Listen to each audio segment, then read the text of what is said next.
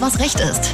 Der Rechtspodcast ohne Krawatte, Zwirbelbart und Anwaltsblabla. Aber dafür mit alltäglichen Rechtstipps, konkreten Antworten und jeder Menge Spartricks. Präsentiert von Ganze Rechtsanwälte. Herzlich willkommen zu Alles, was Recht ist, eurem Lieblingsrechtspodcast. Ich bin Martin Wiesel und bei mir, äh, wie immer, die sommerliche Sina Strehn. Hallo Martin. Hi Sina. Ähm, wir möchten die Folge heute einem Thema widmen, das leider aufgrund der Corona-Pandemie viel zu wenig Aufmerksamkeit bekommt, nämlich das Thema Migration und Flucht, auch bekannt als Flüchtlingskrise, die nach wie vor noch nicht vorbei ist. Um mal den beschwerlichen Weg vom, äh, von Geflüchteten vom Fluchtgrund bis zu den Asylregelungen hier in Deutschland zu beleuchten, haben wir uns Franziska Filmer von Amnesty International eingeladen. Hallo. Ich grüße Sie. Frau Filmer, Sie sind Expertin für Asylpolitik und Asylrecht bei Amnesty International in Deutschland. Ähm, was genau ist Ihre Aufgabe? Was genau machen Sie denn da? Ich bin Juristin von Haus aus und ähm, zuständig für den Bereich Asylrecht und Asylpolitik. Und das bedeutet, dass ich Berichte, die unser internationales Sekretariat in London herstellt, weil recherchiert worden ist, wo es Menschenrechtsverletzungen vor allem an den EU-Außengrenzen gibt, dass ich diese benutze, um darüber Lobbygespräche zu führen mit denjenigen, die hier zuständig sind, also Bundesinnenministerium, Bundesamt für Migration und Flüchtlinge und versuche über diese Menschenrechtsverletzungen auf eine Weise zu sprechen, dass deutlich wird, wo sich etwas ändern muss und dass sich die Bundesregierung bei uns dafür einsetzt. Und dazu machen wir auch Öffentlichkeitsarbeit, auch gerne zusammen in einem großen Netzwerk. Ähm, um auf das, was wir sehen an nationaler Asylpolitik oder auch an europäischer Asylpolitik, wo es Fehlentwicklung gibt, Einfluss zu nehmen und diese zu verbessern. Wir haben äh, gerade mal äh, auf Ihren Twitter-Account geguckt und Sie haben vor äh, sechs Stunden, heute ist Dienstag, äh, Sie haben vor sechs Stunden gepostet, äh, Geflüchtete leiden seit Jahren auf Inseln. Wir fordern die Bundesregierung auf, Aufnahme fortsetzen aus Griechenland. Ähm, das würden wir jetzt mal als ähm, aktuellen Einstieg nehmen. Können Sie dafür vielleicht kurz äh, dazu kurz was äh, sagen? Herzlich gern. Die Situation an den europäischen Außengrenzen ähm, ist für viele Geflüchtete, die dort ankommen, ziemlich fürchterlich, insbesondere an der griechisch-türkischen Grenze. Die, ähm, der EU-Türkei-Deal, der sogenannte, hat dazu geführt, dass auf den griechischen Inseln Menschen, die aus der Türkei fliehen, das sind jetzt nicht Türkinnen überwiegend, sondern Afghanen, Syrer und Syrerinnen mit ihren Familien, landen auf diesen Inseln und werden dort in ganz, ganz katastrophalen Zuständen untergebracht. Ähm, das ist vielen bekannt. Lesbos oder auch Moria steht vielleicht äh, für viele für so eine Art von Lager. Ja. Ähm, das ist beabsichtigt. Das ist etwas, was ähm, dazu führt, dass es auch so eine Verantwortungs äh, hin und her Schieberei äh, gibt zwischen ähm, der Europäischen Union oder der griechischen Regierung oder eben auch den Bürgermeistern auf den Inseln. Ähm, und im letzten Jahr, verschärft durch die Corona-Pandemie, ist das nochmal sehr in den Vordergrund gerückt. Und es gab zu dem Zeitpunkt ähm, ich glaube, es waren insgesamt 40.000 Menschen auf den Inseln, die Aufnahmekapazitäten von etwa 6.000 Menschen haben. Mhm. Ähm, die ist deutlich runtergegangen. Die Menschen sind teilweise aufs griechische Festland verteilt worden, teilweise aber eben auch verteilt worden innerhalb der Europäischen Union. Und die Bundesregierung hat sich immerhin mit etwa 2.700 Menschen bei der Aufnahme beteiligt.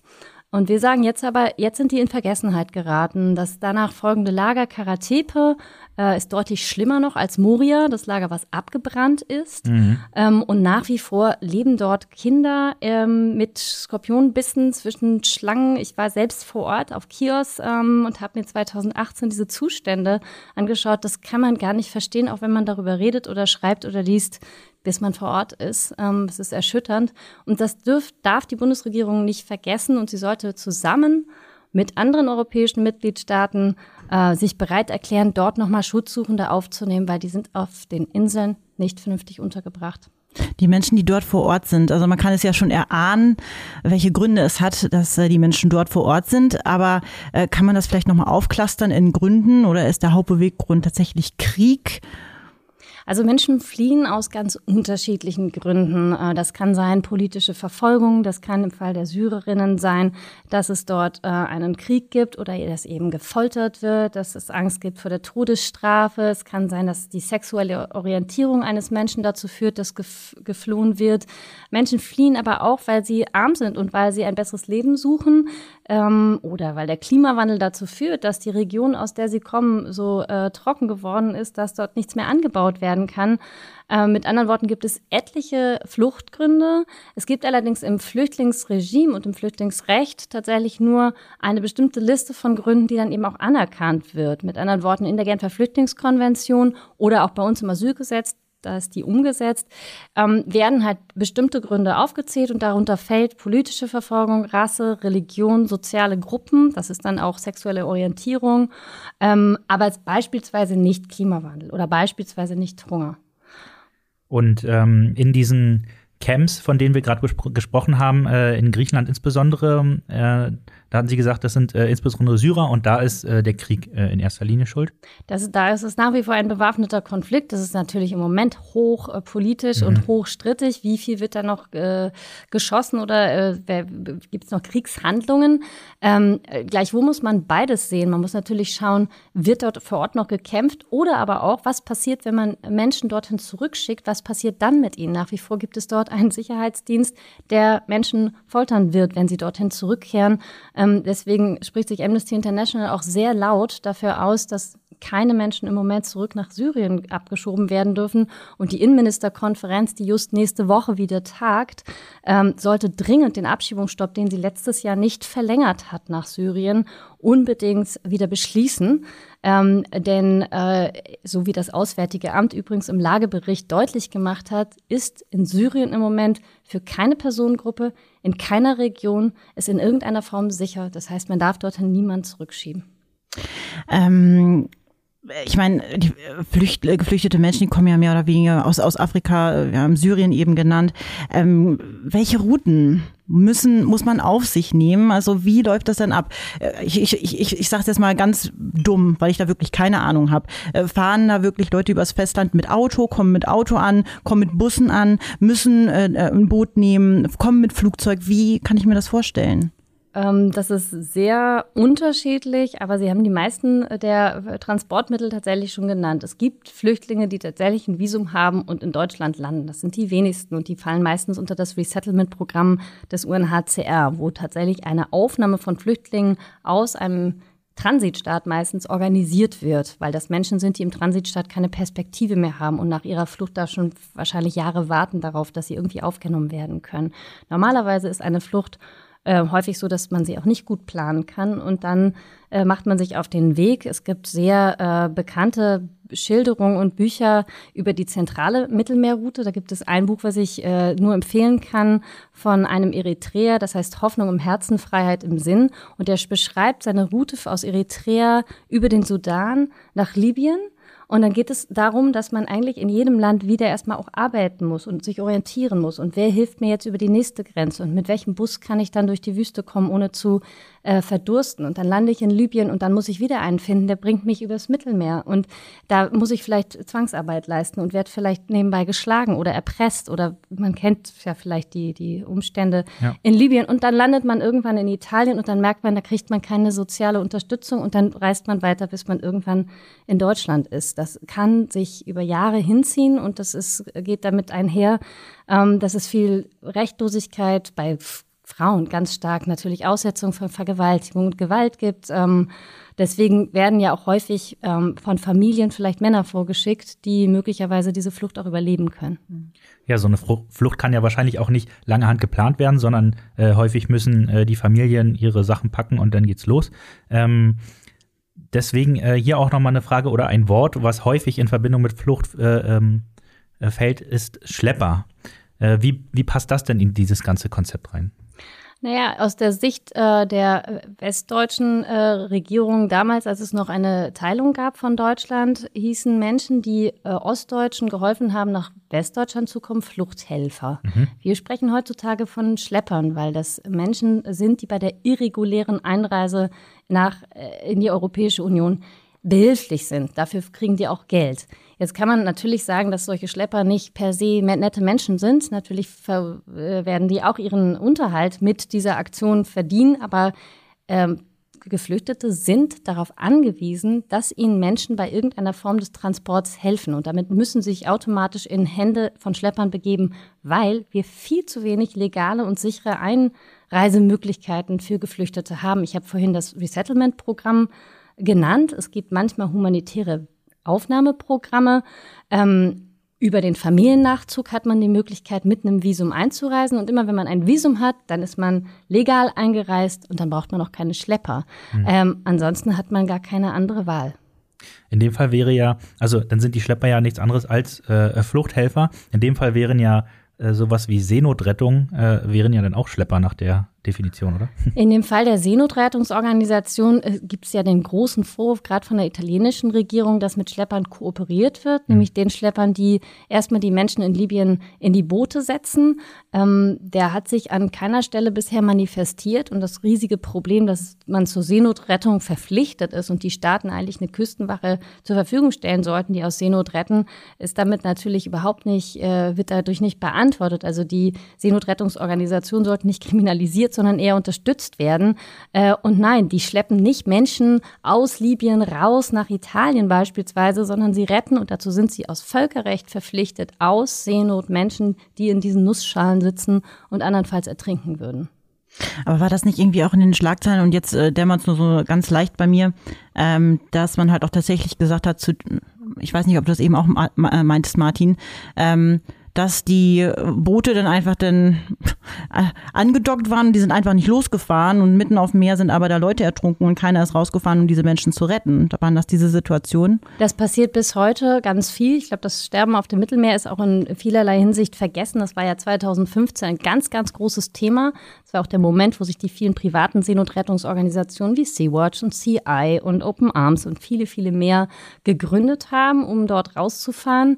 Ähm, aber die Dunkelziffer derjenigen, die dort nach wie vor sterben und die dort nach wie vor nicht gerettet werden, ist enorm. Und die Tatsache, in welcher Form vor allem Italien jetzt auch immer wieder Boote beschlagnahmt, um zu verhindern, dass Menschen aus Seenot gerettet werden, um dann nach Italien gebracht zu werden, ist jetzt eine andere Form der Kriminalisierung, die wir leider auch erleben. Wir hatten im letzten Jahr den Menschenrechtspreis verliehen an die Juventa Crew.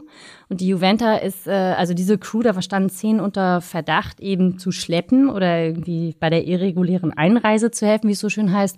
Und das Verfahren gegen vier von denen soll eröffnet werden in mhm. Italien und da drohen bis zu 20 Jahre Haft. Das Ach, ist ein Wahnsinn. Skandal. Also die einzelnen Stationen von Geflüchteten führen ein Jahr relativ häufig und zumindest über äh, bei dem, äh, worüber wir sprechen, an die europäische Grenze. Das heißt insbesondere Italien, Griechenland und so weiter. Ähm, die sind ja äh, mit, äh, mit EU-Mitgliedstaaten. Gibt es denn eine EU-Regelung für die Aufnahme äh, von Flüchtlingen?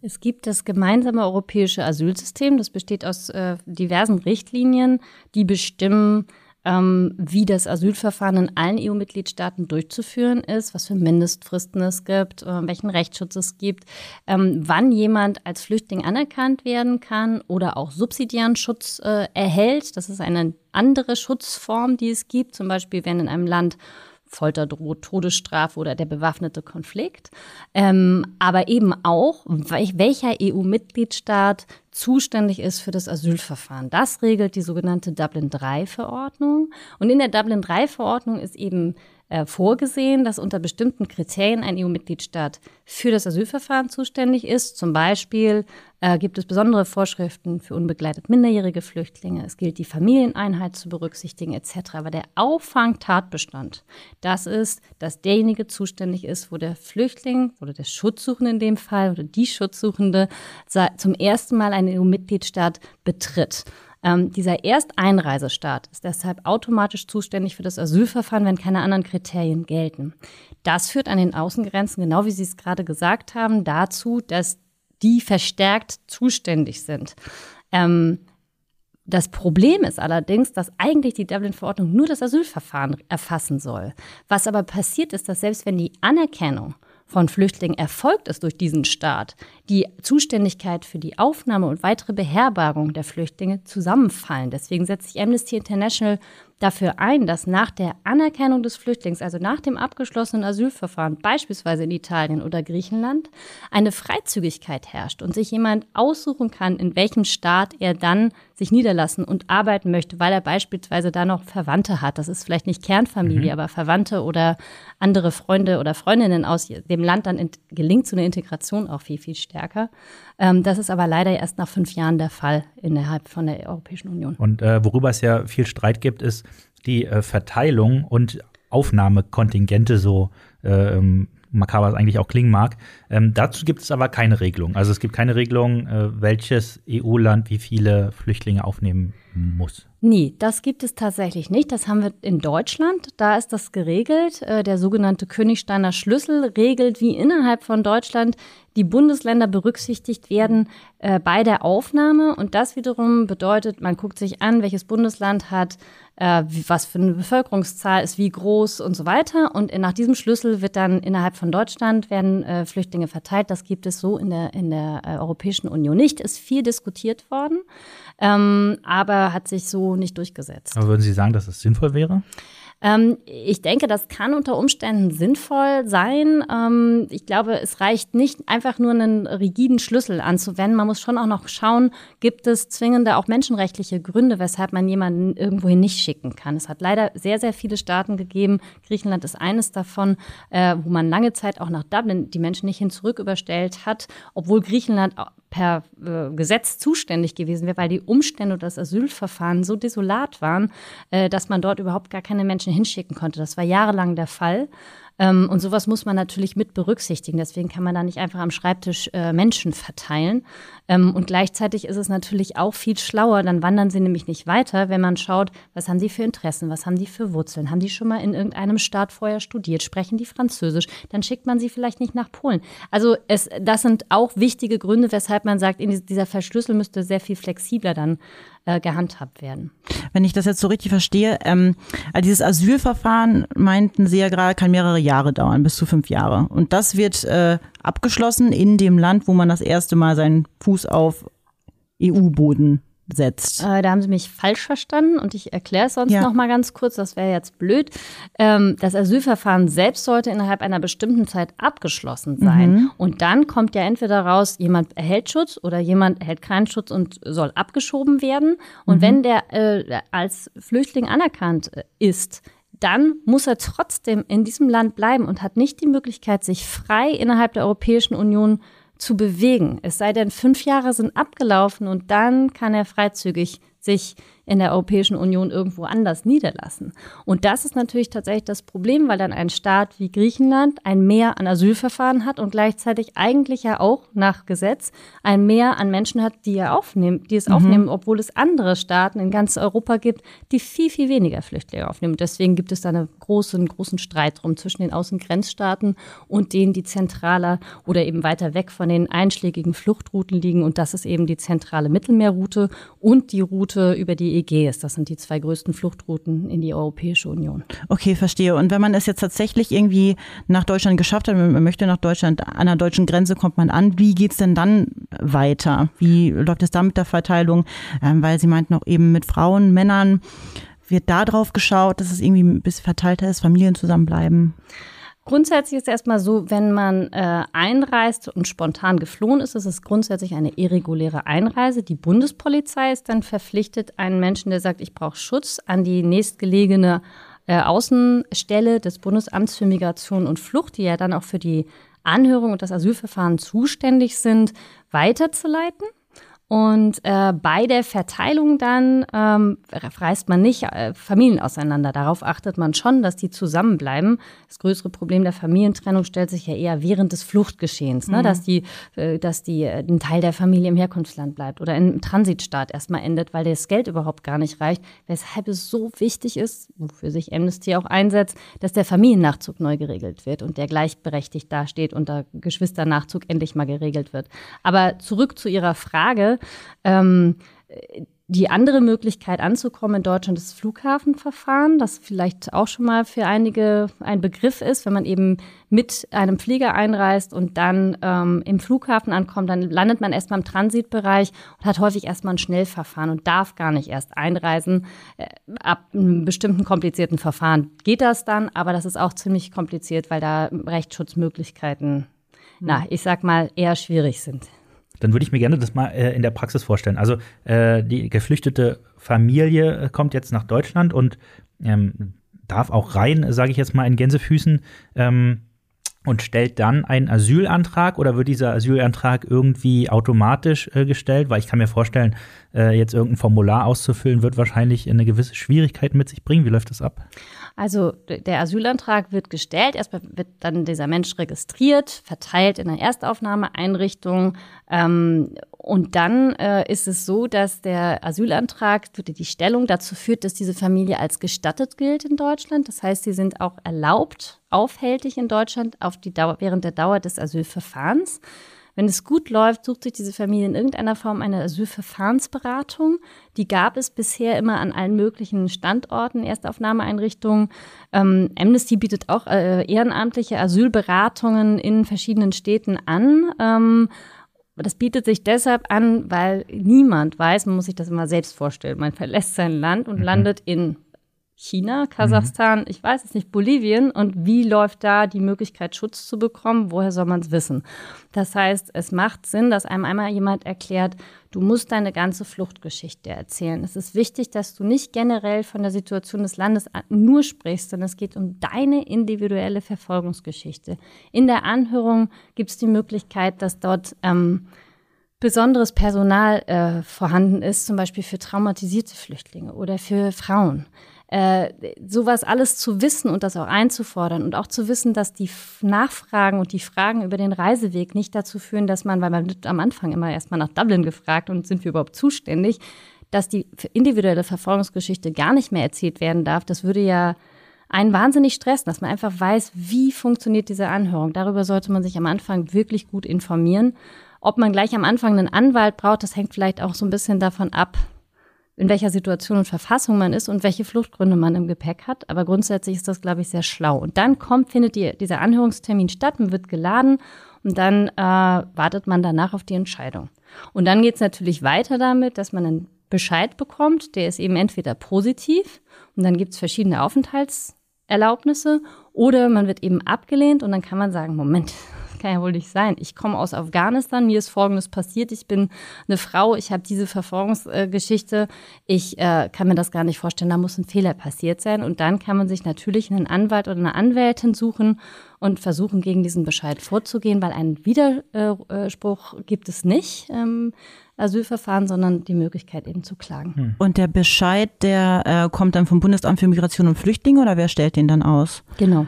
Und die Leute, die, die Menschen, die hier ankommen, die sind dann auch erst in diesen Einrichtungs wie nennt man das? Man, man wird in eine Erstaufnahmeeinrichtung äh, mhm. verwiesen, genau. Und dann muss man auch erstmal während der Dauer des Asylverfahrens grundsätzlich bleiben. Und wenn man anerkannt worden ist, dann würde man eben woanders äh, wohnen und dort Und das kann sich ja auch ein paar Wochen oder vielleicht sogar Jahre hinziehen? Äh, das war früher, glaube ich, noch viel länger. Ähm, alle sind im Moment darum bemüht gewesen, gerade nach 2015, 2016 die Asylverfahren wirklich ein bisschen schneller durchzuführen. Man hat sich ja auch bemüht, in einem schriftlichen Verfahren bei syrischen und eritreischen äh, Antragstellenden zu entscheiden, was wiederum später dazu geführt hat, dass es Probleme bei der Identitätsfeststellung gab. Mhm. Aber im Grunde hat man genau das versucht, dass nämlich diese Erstaufnahmeeinrichtungen nicht volllaufen.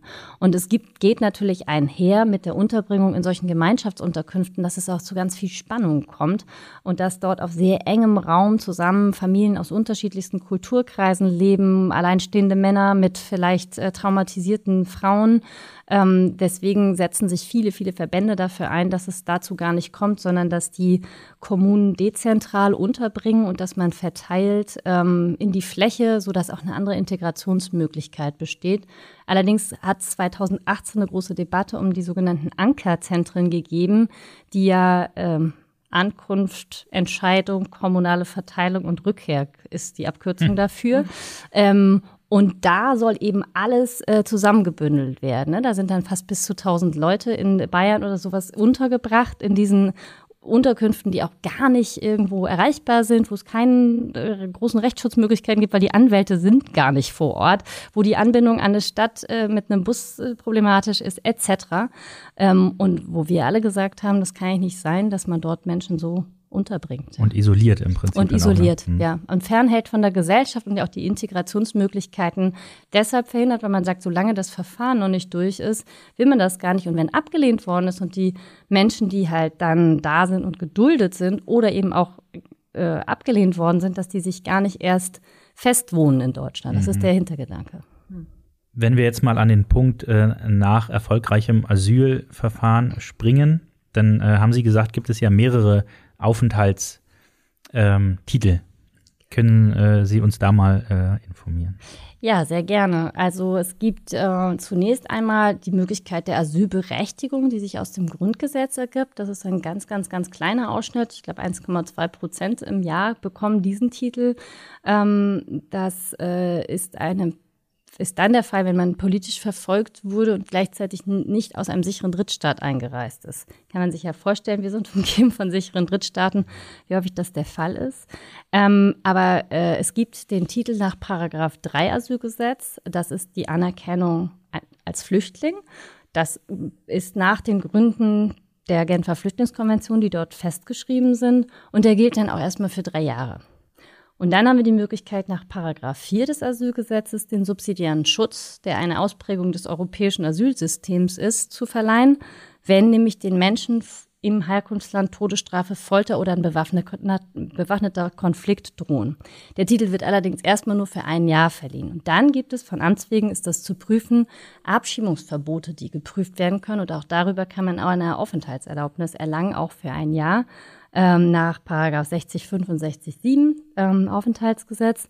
Und da geht es auch nochmal darum zu gucken, gibt es Gefahr für Leib und Leben, wenn man diese Menschen zurückschieben würde in dieser Situation.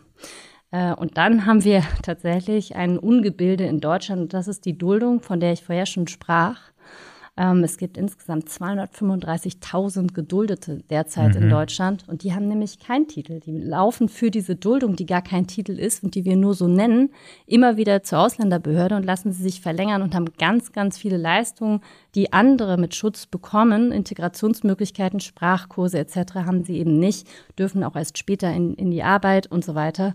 Das ist ein riesiges Problem, weshalb viele eben auch fordern, dass es jetzt demnächst wieder eine Bleiberechtsregelung geben müsste, damit äh, diese Menschen tatsächlich regularisiert werden. Wann darf man denn tatsächlich, mit welchem Titel darf man denn arbeiten in Deutschland?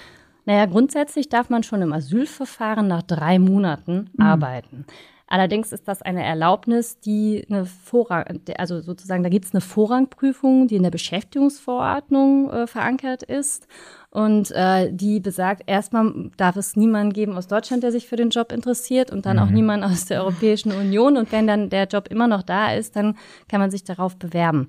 Das ist natürlich äh, im Faktischen hängt das alles an der Sprache. Ähm, also ja. wenn jemand es schafft, eine Arbeit zu finden, dann liegt es ja auch daran, wie sehr schafft er es auch schon zu kommunizieren um auch so einen Job zu finden und da zu bestehen drin und auch die einfachsten Anweisungen erstmal zu verstehen. Aber es gelingt immer wieder äh, vielen sehr motivierten Menschen, die gesagt haben, ne, ich, ich will mich sehr, sehr schnell integrieren ja. und auch völlig unabhängig von der Duldung oder von irgendwas anderem. So. Aber wenn man geduldet ist, darf man auch äh, eine Erwerbstätigkeit nachgehen. Ja. Mhm.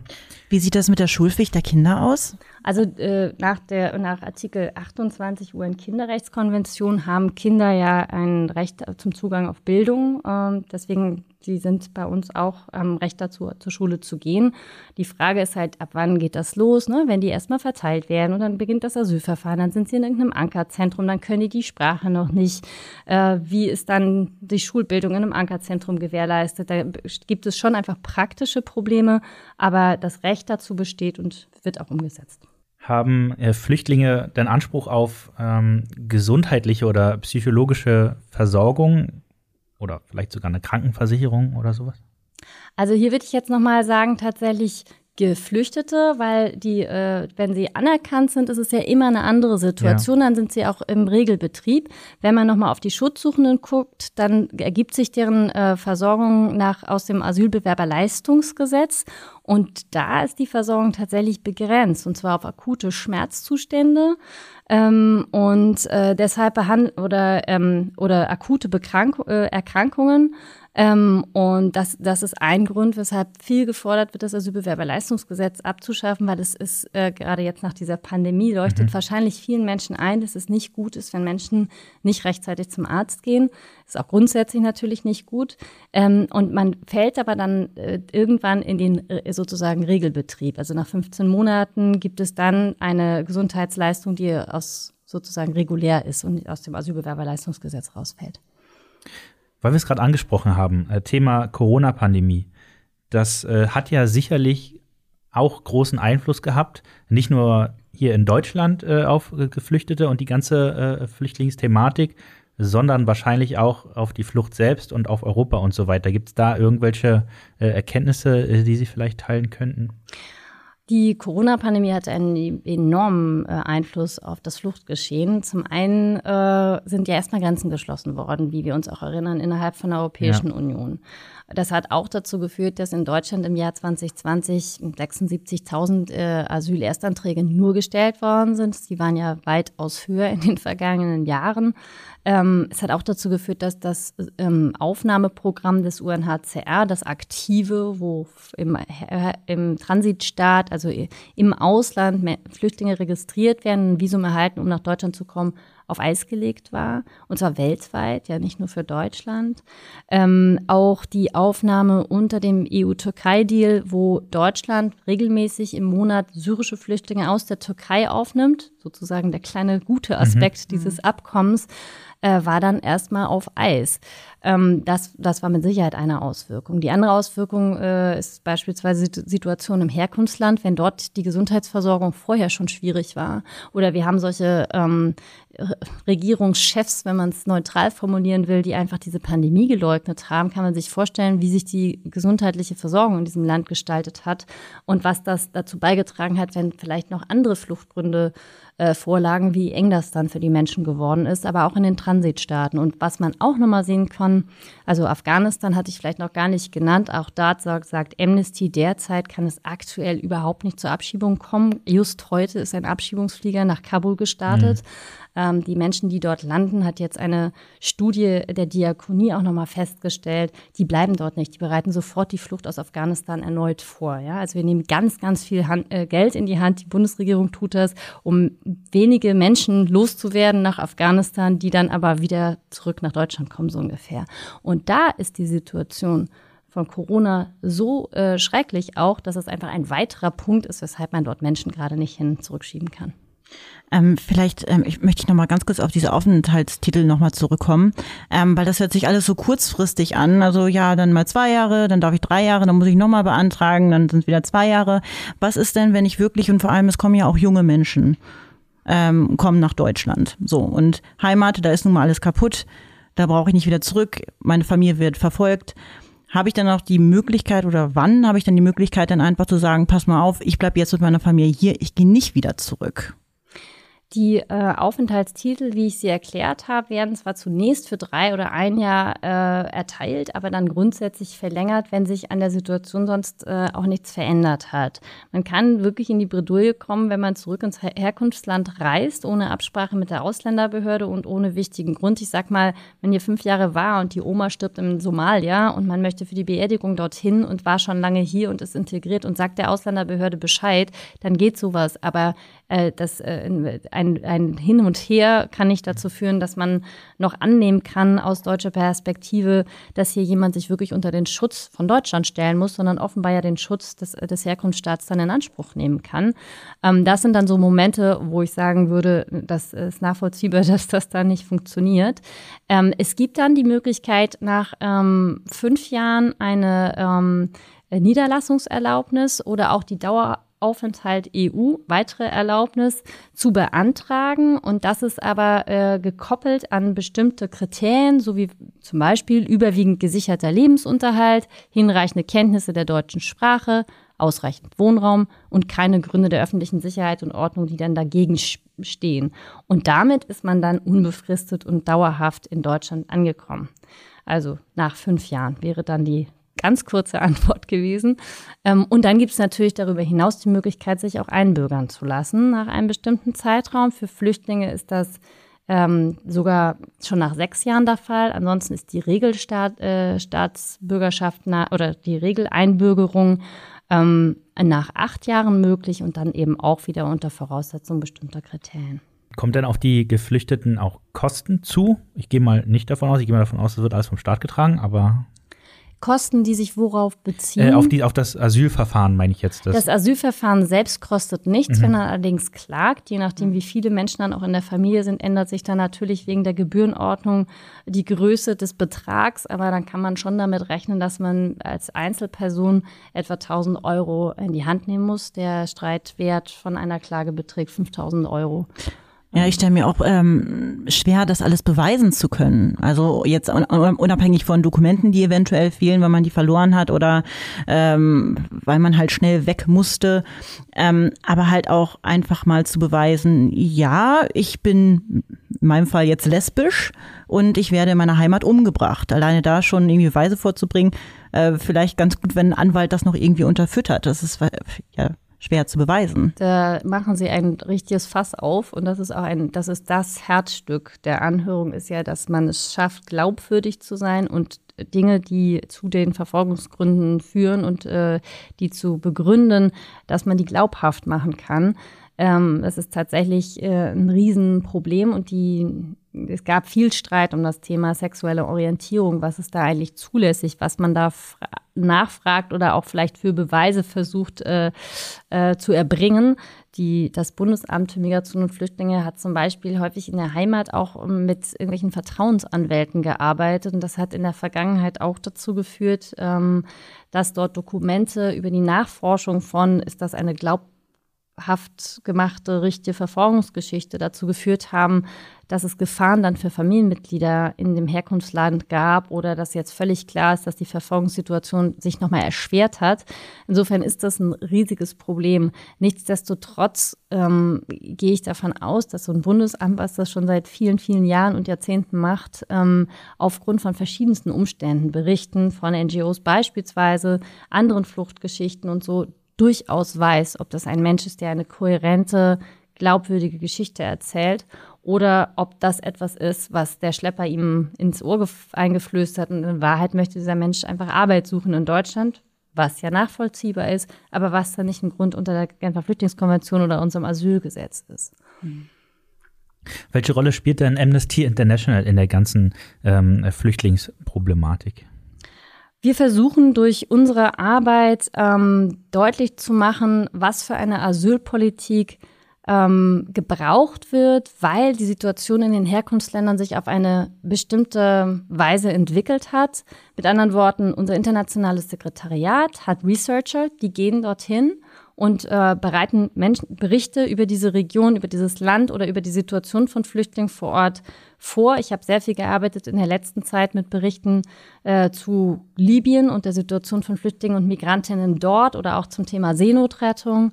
Ähm, und die nehm, nehmen wir als verschiedene Sektionen der Europäische Un äh, Europäischen Union beispielsweise mit und führen dann Lobbygespräche dazu. Ähm, wir machen auch Vorschläge, was zu tun ist, also wofür man sich vielleicht einsetzen müsste. Aktuell äh, nehmen wir ja seit vielen Jahren wahr, dass es Pushbacks an den Außengrenzen gibt, die ein großes Problem darstellen. Menschen kommen nicht mehr dazu zu sagen, wir brauchen Schutz, sondern sie werden zurückgeprügelt von der kroatischen Grenzpolizei oder der griechischen Polizei. Da werden wir am 23. Juni auch nochmal einen Bericht zu rausgeben, ähm, was die griechischen Pushbacks angeht. Und in dem Zusammenhang ist es natürlich wichtig, dass man gute Monitoring-Mechanismen hat an den Außengrenzen, die diese Menschenrechtsverletzungen erstens mitbekommen, überwachen. Die müssen unabhängig sein, finanziell unabhängig, stark und robust und auch weit im, in der Anwendung damit solche Menschenrechtsverletzungen geahndet werden und in Zukunft auch nicht mehr passieren. Ich glaube, die Rolle von Amnesty ist, sind die Missstände in die Öffentlichkeit zu tragen und zugleich auch durch die Kampagnentätigkeit, die wir ja zugleich haben, ähm, ja, darauf wirklich in die breite Öffentlichkeit, äh, in der breiten Öffentlichkeit Aufmerksamkeit zu, zu erlangen. Wenn Sie jetzt einfach mal Asylpolitik von jetzt auf gleich umschreiben könnten, was würden Sie denken, wo muss man jetzt als allererstes ansetzen? Was muss sich jetzt ändern, um die Menschen zu schützen? Innerhalb von Deutschland äh, setzen wir uns nach wie vor dafür ein, dass die Asylverfahren fair bleiben, der Zugang zum Asylrecht äh, gewährleistet ist. Das heißt aus meiner Sicht auch, dass die Asylverfahrensberatung nach wie vor finanziert werden sollte und möglich gemacht werden sollte. Aber im, im, äh, im Ergebnis sind wir auch nicht dafür, dass mit sicheren Herkunftsstaaten gearbeitet wird, weil das ein Konzept ist, das das Asylverfahren stark verkürzt und unfairer gestaltet weil die Beweislast umkehrt. Also es ist schwieriger dann für den Einzelnen und die Einzelne deutlich zu machen, dass sie verfolgt ist. Darauf sollte verzichtet werden.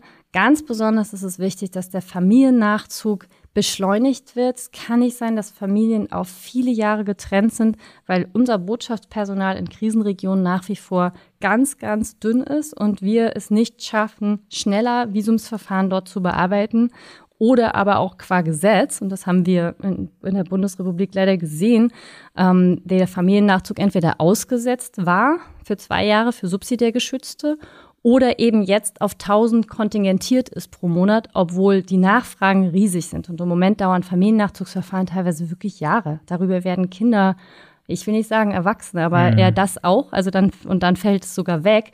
Aber es krieg, gibt halt einfach Eltern, die kriegen ihre Kinder beim Aufwachsen einfach nicht mehr mit, weil dieses Verfahren so lange dauert. Ähm, ja, und auch innerhalb von der Dublin-Verordnung, über die wir ja gesprochen haben, geht es schon darum, dass man sieht, wenn ein Familienmitglied auf einer griechischen Insel ist und das andere ist in Deutschland, dass man pragmatisch und schnell diese Familieneinheit herstellt und sich nicht ähm, sehr restriktiv verhält, zumal man weiß, wie die Umstände auf den griechischen Inseln aussieht, aussehen. Ähm, und dann sprachen wir natürlich insgesamt auch so von Unterbringungssituationen, also dass die vielleicht nicht in großen Zentren stattfinden, sondern dass dezentraler untergebracht wird, wäre bestimmt wünschenswert.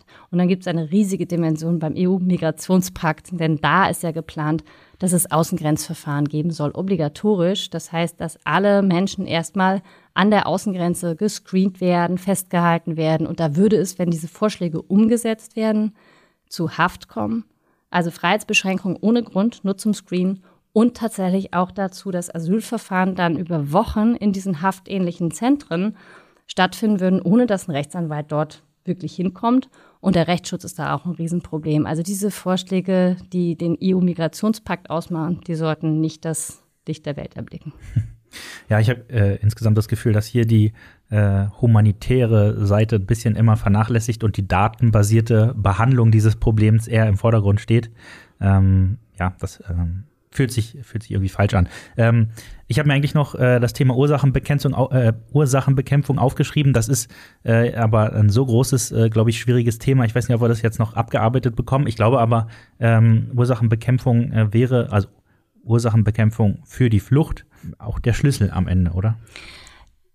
Ich sehe das äh, sozusagen äh, ein bisschen, ich beäuge das misstrauisch. Mhm. Ich habe das Gefühl, das Wort wird in den Mund genommen, wenn es gerade wieder dazu kommt, dass die Asylantragszahlen hochgehen und dann kümmert man sich plötzlich um die Fluchtursachenbekämpfung. Wir haben ja lange darüber gesprochen, warum fliehen Menschen eigentlich. Man kann sich nicht plötzlich um den Klimawandel kümmern. Mhm. Das ist ein Fluchtgrund, der ist nirgends anerkannt, aber wenn man das ernst meint, dann sollte man sich um den Klimawandel langfristig, schnell, aber nicht unter der Rubrik Fluchtursachenbekämpfung Bekämpfung kümmern, sondern grundsätzlich, weil es ein Riesenproblem global ist. Ähm, die Fluchtursachenbekämpfung würde ja bedeuten, wir gehen davon aus, und jetzt gucke ich mal, wie viele Flüchtlinge gibt, also oder aus welchen Hauptherkunftsländern kommen gerade Flüchtlinge. Wir sprachen von Syrien, wir sprachen von Afghanistan, wir sprachen noch nicht über Irak oder Iran, das sind alles Hauptherkunftsländer. Da frage ich Politikerinnen, die mir sagen, wir müssen Fluchtursachen bekämpfen, wie machen sie denn das in mhm. Afghanistan? Und ich sehe es nicht. Ich sehe, dass da gerade Truppen abgezogen werden und ich sehe, dass an diesen, in der Situation, die zur Flucht führt in Afghanistan, sich nichts verändern wird. Ähm, ich glaube, eigentlich würde das Thema bedeuten, dass sich viele, viele Länder ähm, ernsthafte, kritische eigene Gedanken machen müssten zu ihrer Wirtschaftsweise, zu ihrer Landwirtschaftspolitik, Fischereipolitik. Kann ich die Europäische Union, kann ich die, die Küsten von Senegal leerfischen und sich wundern, dass Westafrikaner, die erstmal so gelten als, ja, ja, fallen nicht unter die Genfer Flüchtlingskonvention, aber haben vielleicht einen Fluchtgrund, den wir mit verursacht haben. Wenn Fluchtursachenbekämpfung ernst gemeint wäre, müsste mhm. man an diesem Verhalten etwas ändern. Es hat jetzt eine Kommission gegeben, eine Fachkommission, ähm, die ne, Fluchtursachen, die vom Bundestag ähm, benannt worden ist. Und die haben just einen langen, 200, über 200-seitigen Bericht rausgegeben, eine 24-köpfige Kommission. Und die machen auch in dieser Weise Vorschläge dafür, wie das zu bekämpfen ist. Und viele davon habe ich jetzt eben auch genannt, ne, auch zu gucken, Lebensgrundlagen in den Herkunftsländern zu sichern, Klimaschutz etc. Aber eben auch eine menschenwürdige Flucht- und Migrationspolitik in Europa, die dort drin steht. Das würde ich sagen, ist das Erste, was wir tun könnten. Und kann man, ähm, um das jetzt noch abzuschließen, selbst als äh, Privatperson, als äh, Sina Spreen oder Martin Wiesel selbst mit anpacken, äh, ehrenamtlich in irgendeiner Form? Ich freue mich sehr, wenn Sina Spreen und Martin Wiesel bei Amnesty International Mitglieder werden ähm, und sich dort engagieren können. Ähm, ich sprach ja schon von der Asylberatung. Also wenn man jetzt rechtlich unterwegs ist und äh, Asylverfahrensberatung machen möchte, gibt es immerhin in einigen Städten Gruppen, wo man sich engagieren kann und tatsächlich Schutzsuchende dort beraten kann für das Asylverfahren. Habe ich selbst mal vor langen Jahren auch gemacht, ehrenamtlich.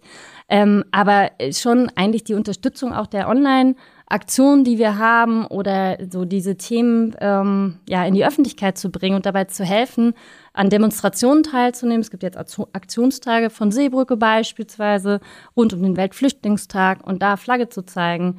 Ähm, je nachdem auch mit welcher Stoßrichtung man unterwegs ist, man kann sich wirklich engagieren und äh, wir freuen uns immer darüber, wenn es eine breite Unterstützung gibt für unsere Aktionen und Kampagnen im Flüchtlingsbereich.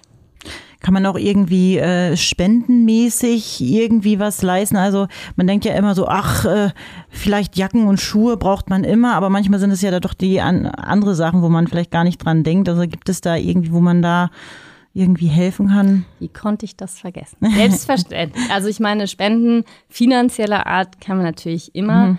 Äh, ich glaube, diese großen Aufrufe ähm, im Zusammenhang mit tatsächlich der, der direkten Versorgung mhm. von Menschen, die in den Unterkünften sind, die sind jetzt ja nicht mehr so im Vordergrund. Das, das liest man nicht mehr so häufig. Aber wenn man sich mal zu einer Unterkunft begibt, haben die meistens immer Bedarf nach irgendwas. Mhm. Und wenn es Kinderfahrräder sind oder irgendetwas, ja, also ähm, da kann man auch sich bestimmt engagieren, müsste man einfach gucken, wo ist die nächste Unterkunft und mal anrufen und fragen. Also. Damit haben wir, äh, glaube ich, die äh, meisten und häufigsten und wichtigsten Fragen schon mal geklärt. Vielen Dank äh, schon mal dafür. Normalerweise bauen wir am Ende jeder Podcast-Folge ein witziges und lockeres Spiel ein. Äh, da, wir, da wir aber die Ernsthaftigkeit des Themas Flucht und Migration damit äh, heute jetzt nicht untergraben möchten und es vielleicht auch ein bisschen geschmacklos wäre, verzichten wir äh, heute darauf. Was ich aber schön fände, wäre, wenn Sie uns noch äh, einen passenden Song für unsere Spotify-Playlist All You Need Is Law mitgeben könnten, denn Musik äh, kann ja bekanntlich sehr wirkungsvoll sein. Macht die Welt ein Stückchen besser. Genau kann natürlich nur alles falsch machen, wenn ich jetzt mich auf ein Lied beschränke, zumal es viele, viele Asylsuchende und Flüchtlinge gibt, die wunderschöne Musik machen. Mhm. Im Kopf habe ich spontan No Roots von Alice Merton, ja. ähm, weil das Problem des Entwurzeltseins und auch wieder Heimatfindens natürlich für viele, die, über die wir heute gesprochen haben, eine große Rolle spielt. Das klingt sehr schön und ist ein schönes äh, Schlusswort. Ähm, vielen Dank ähm, für die ganzen äh, Insights und ähm, ja, es ist absolut ein wichtiges Thema. Vielen Dank auch an dich, Sina. Sehr, sehr gern. Hat mir Spaß gemacht. Ähm, an alle da draußen kann ich nur den Appell geben, ähm, helft gerne oder spendet, aber insbesondere äh, seid aufgeschlossen und ähm, ja, behaltet immer im Hinterkopf, was geflüchtete Menschen durchgemacht haben und äh, auch immer noch durchmachen. Und deswegen ähm, engagiert euch auch gerne bei äh, Amnesty International. Ich glaube, äh, da gibt es immer äh, Bedarf. Und äh, ja, in dem Sinne, bis zum nächsten Mal. Bleibt gesund und lieb. bis denn. Alles, was Recht ist. Der Rechtspodcast von ganze Rechtsanwälte.